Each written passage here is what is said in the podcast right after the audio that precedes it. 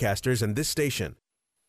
Okay, and we're back, and we want to tell you about the Ohio Christian Alliance Freedom Banquet coming February the 22nd at the Akron Fairlawn Hilton.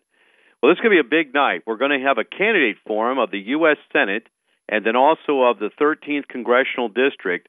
Uh, and that candidate forum will begin at 6 p.m. Uh, you want to get there at 5:30 for a meet and greet, and then 6 p.m. as the candidate forum begins. But the din- dinner program is at 7 p.m. You can register for this exciting event at our website at ohioca.org. Tickets are just $75 each, or table of 10 is 700. There's also opportunity for program sponsorships are available at our website, and you can also call the Ohio Christian Alliance office at 330 887 1922. Well, we're going to have Bernie Moreno and Frank LaRose. We've extended an invitation to Matt Dolan to join us for the candidate forum of the U.S. Senate race. Uh, the primary, of course, as we er- mentioned earlier, is March 19th, and also the 13th congressional uh, primary. Kevin Coughlin, former state senator, and Chris Banweg, a veteran and a councilman from the city of Stow, is also facing off in that primary on the Republican side, and that's going to comprise the candidate forum that night. And then our keynote speaker is none other than Bill Federer of the American Minute. He's going to be talking about socialism, the real history from Plato to the present. And uh, of course, I'll be there and I'll be signing copies of our new book that you just heard about uh, for their honor, how the D Day prayer was added to the World War II memorial. It's going to be a great night, a great dinner. You'll have to register at our website at ohioca.org. What we want to talk about this side of the program is about the housing crisis that we have right now. And when we say that is because young people are trying to buy homes and they're finding it great great difficulty doing that. So the American dream is slipping away. And we're going to hold a forum in uh, March uh, after our Freedom Banquet and we're going to do it with a gentleman that's uh, holding on the line here, and I'm going to give him a proper introduction here in a minute. And we're going to talk about the history of mortgages, the subprime lending, and the current housing market. Uh, we're going to talk about what's actually happening to the ability of Americans to buy homes uh, and it to be economically possible. So we're going to discuss that here, and I want to introduce my guest. His name is Jack Boyle. He's actually an advisor of the Ohio Christian Alliance. Uh, Jack was born in Cleveland in 1949. He went to college and under, uh, received his undergraduate study at Boston College and graduated in 1967. He's worked in the banking industry for many years. He, he understands how home mortgages and mortgage finance. Uh, he had 35 years of a long career with it. And he and I have been discussing the last uh, to five days about this topic because it popped into my mind. I've been talking to some younger people about what's happening with the housing market and their concern about not being able to actually buy a home and thinking that I may never be able to buy my own home. You know, and so it's the same kind of argument we saw in the movie It's a Wonderful Life, where the savings and loan, where George Bailey was helping people to buy their own homes when Potter was trying to just uh, uh, put them in his rented shacks. Uh, you know, and so George and uh, his dad were trying to make it sure that working people could actually buy a home. Well, that is slipping away from us in the current uh, economic climate with inflation skyrocketing, building costs skyrocketing. In fact, ever so much so that the Ohio Senate has a select committee on housing. Uh, you know, I've been doing public policy for 20 years, and I thought, wait a second, I got an alert uh, from Columbus about the housing committee is meeting this week. I'm like, wait, housing committee? I never heard of that. Well, here to find out, the Senate has a select committee on housing because it has become a crisis in the state of Ohio. Uh, a lot of people are waiting for homes. Uh, builders are not building homes, and uh, the banks aren't lending as easily as they were, and so it's a big problem. We're going to uh, tackle some of that in this program. And then again, I want to tell you about a forum. You want to stay tuned because we'll be announcing a forum in Northeast Ohio that you might want to attend. Jack Boyle will be presenting along with State Senator Andy Brenner, who himself is a real estate agent. Uh, Andy's been in insurance and real estate for years, and he is also on the committee, the housing committee. And last week, I'm told, at the Cleveland Foundation, they had a nine and a half hour meeting of experts and uh, individuals that came in to testify before the committee addressing uh, what are some of the problems with the high housing crisis currently. Well, w- welcome with me, my good friend Jack Boyle. Jack, welcome to the program. Well, thank you, Chris, very much. Thank you very much. I uh, always enjoy speaking with you, and I'm very, very interested in uh, uh, this topic, which I spent most of my career working in. So, well, that's right. And you know, you and I have talked about uh, financial issues. Uh, you know, that's not my strong point. Uh, so I'll I'll go to advisors and people that know more than I do, and I like our conversations that we have. And I start asking questions about the housing market and basically the history of the uh, mortgage, uh, uh, you know, uh, market and how that all started. Uh, you know, in in the last number of decades, how people were able to acquire homes. Uh, you know, I had my parents went through the Great Depression, um, and you know, lo- lots of difficulty there in coming out of it in the war years. And then when uh, the soldiers were returning from World War II, there was a large housing boom because here comes these men. They're coming home to make families, and there wasn't a lot of homes for them, and so that's when a lot of homes were built at that time. And uh, if you look at Greater Detroit and Cleveland and the, the neighborhoods up there, and of course in Akron, um, there there was an initiative for home building, and of course that was decades ago. But uh, the housing mortgage um, industry has gone through quite a metamorphosis over the years, and in fact, my times, my wife and I will take a little drive around, and we'll see some of these monstrosity of houses, and I'm like, what in the world's going on here? And then we realized, oh, it was the banking industry lent more money to people. So, well, you're entitled to this much, and it was in collusion almost with builders who said we'd like to build bigger homes, and we could all make money. The banks will make money, the builders will make money, and then uh, you know people would think, wow, we could have a really grand home. I look at some of the homes that they built over the last 15 years, 20 years. These were what we would consider mansions on Merriman Drive in Akron and other places back in the past, and now that's commonplace. It was uh, when there was this housing boom, and then people were told that they could borrow this much money, and the banks were willing to do it. Again, they were making money on it. The builders were making money, and uh, people were buying these monstrosity of homes. Uh, you could only live in a few rooms, actually, to be honest with you. But uh, you know, six bedrooms and five baths, and it's like, what in the world? You know, it's like my wife and I raised eight children. I don't even want to tell you how many baths we had and how we did it. But the, you know, of course, they all went out there and they're doing quite well as adults, and they don't need any help from us, thank the Lord. Uh, they're all very hard workers, but um, you know, it's just it just sometimes seemed a little much. I mean, I'm always grand for people to do well and all that, but and I actually was a painting contractor way back in the day when I was do, starting out in ministry, and uh, so I worked in some of these people's homes, and you know, it's funny we were doing remodeling, and it's like there was only a couple of people that were living in the home, and it's just like, wow, it seemed like a waste of space. But you know, what, whatever, uh, to each his own, I guess. But all that to say, Jack, take us through going back to the 1940s, maybe where this all started. What was the standardized process of an individual or a couple getting a home back then? Meaning, how much did they need for a down payment, and what was the process about applying for a loan?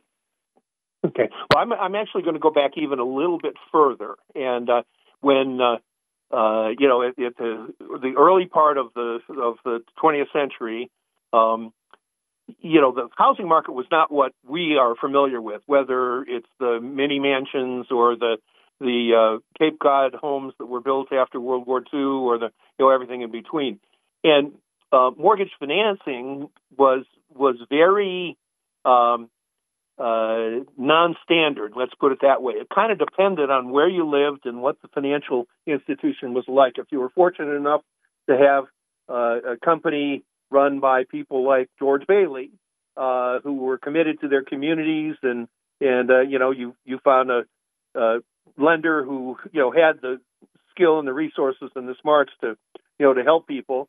Uh, on the other hand, there were um, you know, lenders that weren't interested in that. They were interested in making loans to farmers or making loans to businesses or making loans to, and they really didn't do it. So you had, you know, typically you had to put uh, 50% down uh, or, or, more and uh, be the banker's brother-in-law to get the loan. And then uh, um, the loans were not loans like we recognize them. You know, a 30-year loan where you pay principal and interest.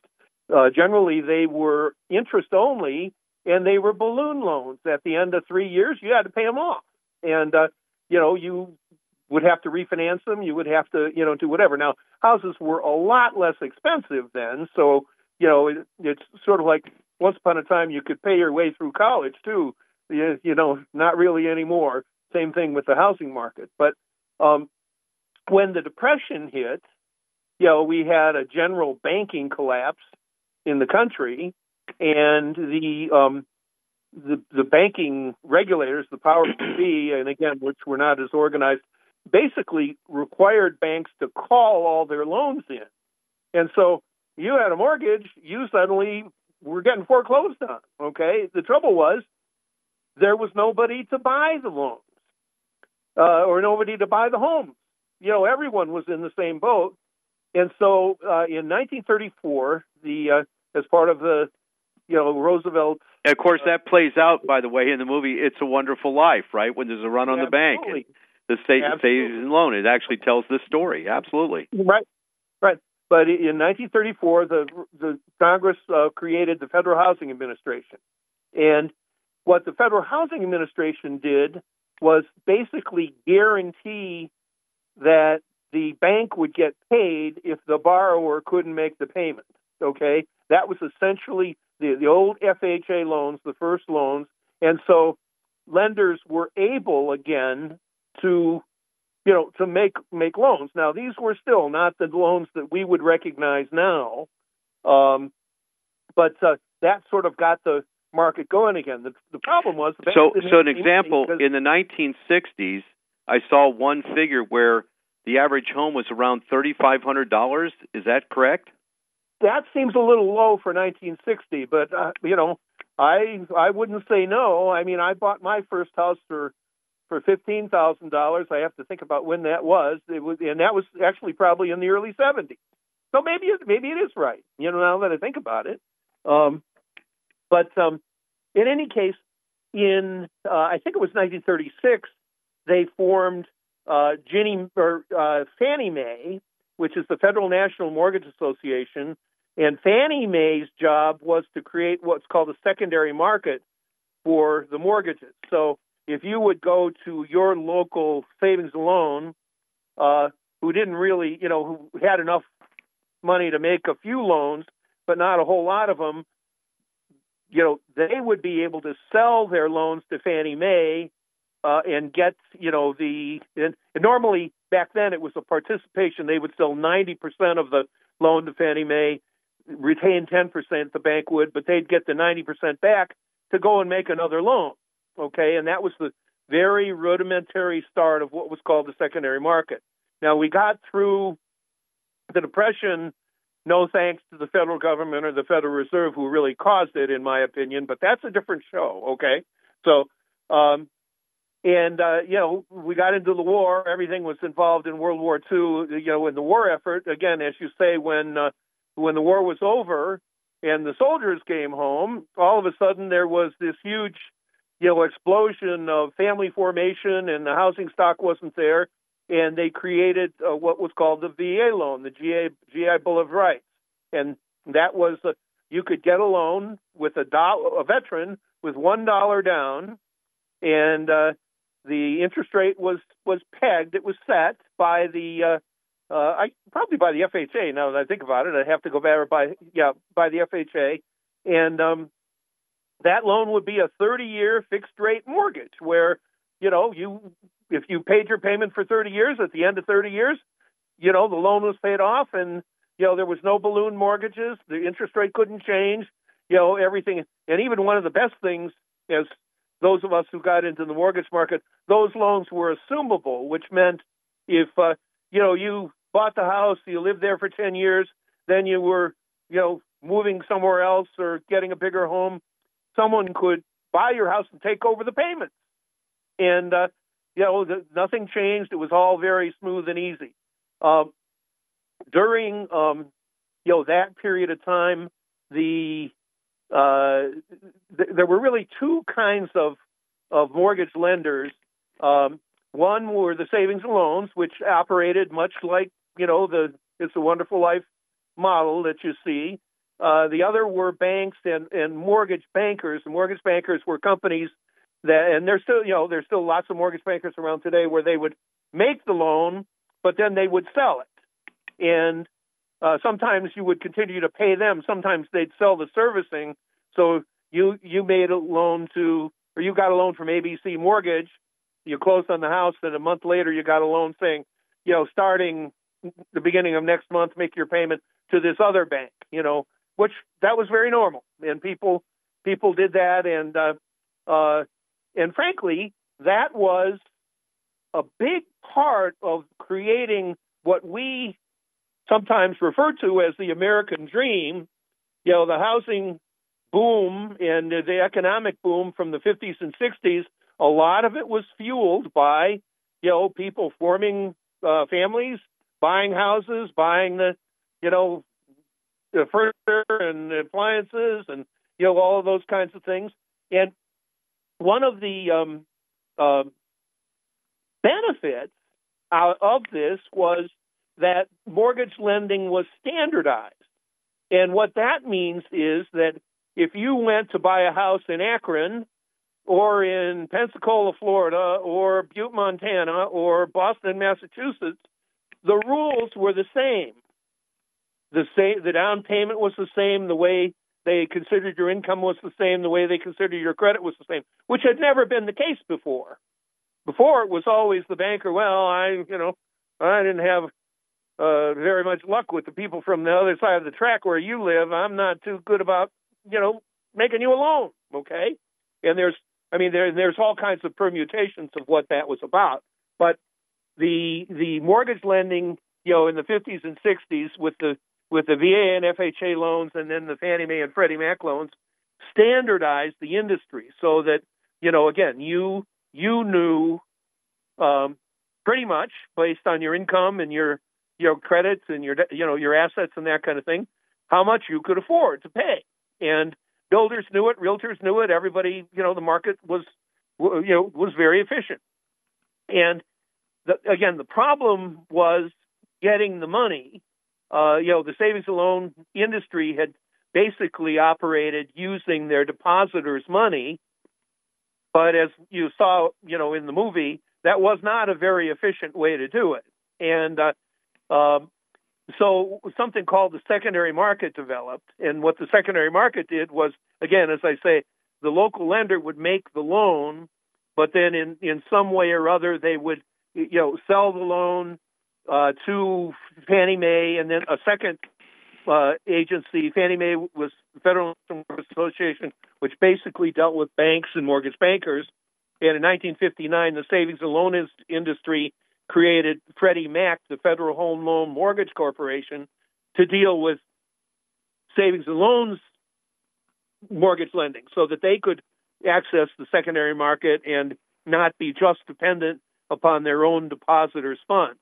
And again, that became very a very efficient way of um, you know of, of raising money and and providing housing for you know families and family growth and the building of communities and uh, uh, you know it kind of it, it worked really well until all of a sudden it didn't work really well anymore and uh, um, you know and again you know my take on that is uh, you know, the government's really great and does a really great job until they overdo it and then they they ruin it. And you know, I think you can you can go back and look at you know developments in um, um, in the mortgage business as a very good example of that. And one of the one of the symptoms of that as we got into the 90s um, was the development of what was called subprime lending. All right, before you head there, I want to just go over a couple okay. points. I want to correct myself right. that sure. the um, housing cost in 1940 was about $3,000. In 1960, it was about $11,900, okay? But today, and again, this, these are January 10, 2024, average housing price 363,000 according to inflation adjusted terms. So that's the DQYDJ. What does that represent? Uh, median price of existing home. DQYDJ. This is quoted in the um, uh, real estate uh, publication. But you know, I have to think of what that acronym means. But essentially, it's the median house, you know, price of a, um, uh, of you know, if you take all the houses in the, you know, that 300 and whatever is the middle one. So, so half of the price, you know, half the sales were below that, half the sales were above it. That's right. Um, so we're talking with Jack Boyle. We're talking about housing mortgages, the history of it, subprime lending. We're about to get into that. We're running out of time here a little bit, Jack. I'm going to have to back, have you back on, but of course, all this will be at the forum that we're going to present. You'll be presenting. Also, Senator Andy Brenner will be giving us an update from the Housing Committee, which, by the way, meets again tomorrow at the Ohio Senate after session. Uh, session is scheduled for 1:30, so look around uh, 2:30, 3 o'clock, and it may be available online. We may have that link on our website at ohioca.org. People might want to listen in on that, that because this has become a real problem. Because what you've got is you've got Intel coming in, a large corporation in Central Ohio that's going to be doing the chip industry and lots of related industry building around that. Big get for Ohio. But there's no place to house these people, Jack. Uh, right now, you can't buy a home in Columbus or the greater area, and if you can't, it's it's an astronomical price. Builders aren't building. That's why the Ohio Senate is having this select committee. But the problem is statewide. It's actually nationwide. As you're indicating, the industry currently is broken. The printing of money in Washington, and I'd like you to touch on that because we'll have to get to the subprime lending next time. But tell us about the inflationary dollars and how that's really just crippling the whole process. Well, that's exactly the pr- problem, and that is a problem uh, right now, and uh, you know it's been exacerbated as out of the government activity in COVID, but it's a problem, and it really has been a problem since 1971 when the the uh, Nixon administration cut the last tenuous cord of the dollar to the gold standard. And, and again, that's a whole different story. But just right now, uh, kind of what we're dealing with is we you know we all know COVID hit they shut everything down. So then they gave people money, uh, you know, to stay home because they couldn't work. Well, uh, they they printed just in trillions of dollars of money. We went from 17 trillion in deficit in like 2016 to 34 trillion now. Okay, and the individuals who got the money, you know, some of them saved it, some went on vacation. You know, a lot of them stayed home and uh, played video games and bought pot. Okay, but the businesses also got the money, and there was literally nothing to invest in. And many large Wall Street firms created funds and started buying up homes. And the the you know the supply of homes that should be out and around, there are literally tens of thousands of homes that are owned in these big funds that you, you know I can't compete with trying to with uh, BlackRock and trying to you know bid on that house, and neither can you. No, and certainly the first time home buyer can't either. So well, th- this has to be addressed. Uh, the Ohio, I'm glad to hear that they have select committees at the Ohio State House. We're going to be on this, Jack. We're going to have you at this forum. I'm I'm looking forward to it. We've only just touched upon it. We've run out of time today. Um, but listen, folks, we're going to be tracking this thing because young people are concerned as they ought to be. And they can't buy a home, and that's not right. The American dream is slipping away, and we're going to have to get to the bottom of this. Jack, thanks for being my guest today. It was my pleasure. Thank you. Thank you. If you missed any of today's program, you can hear it in its entirety at our website at ohioca.org. You have been listening to News in Focus with your host, Chris Long, president of the Ohio Christian Alliance.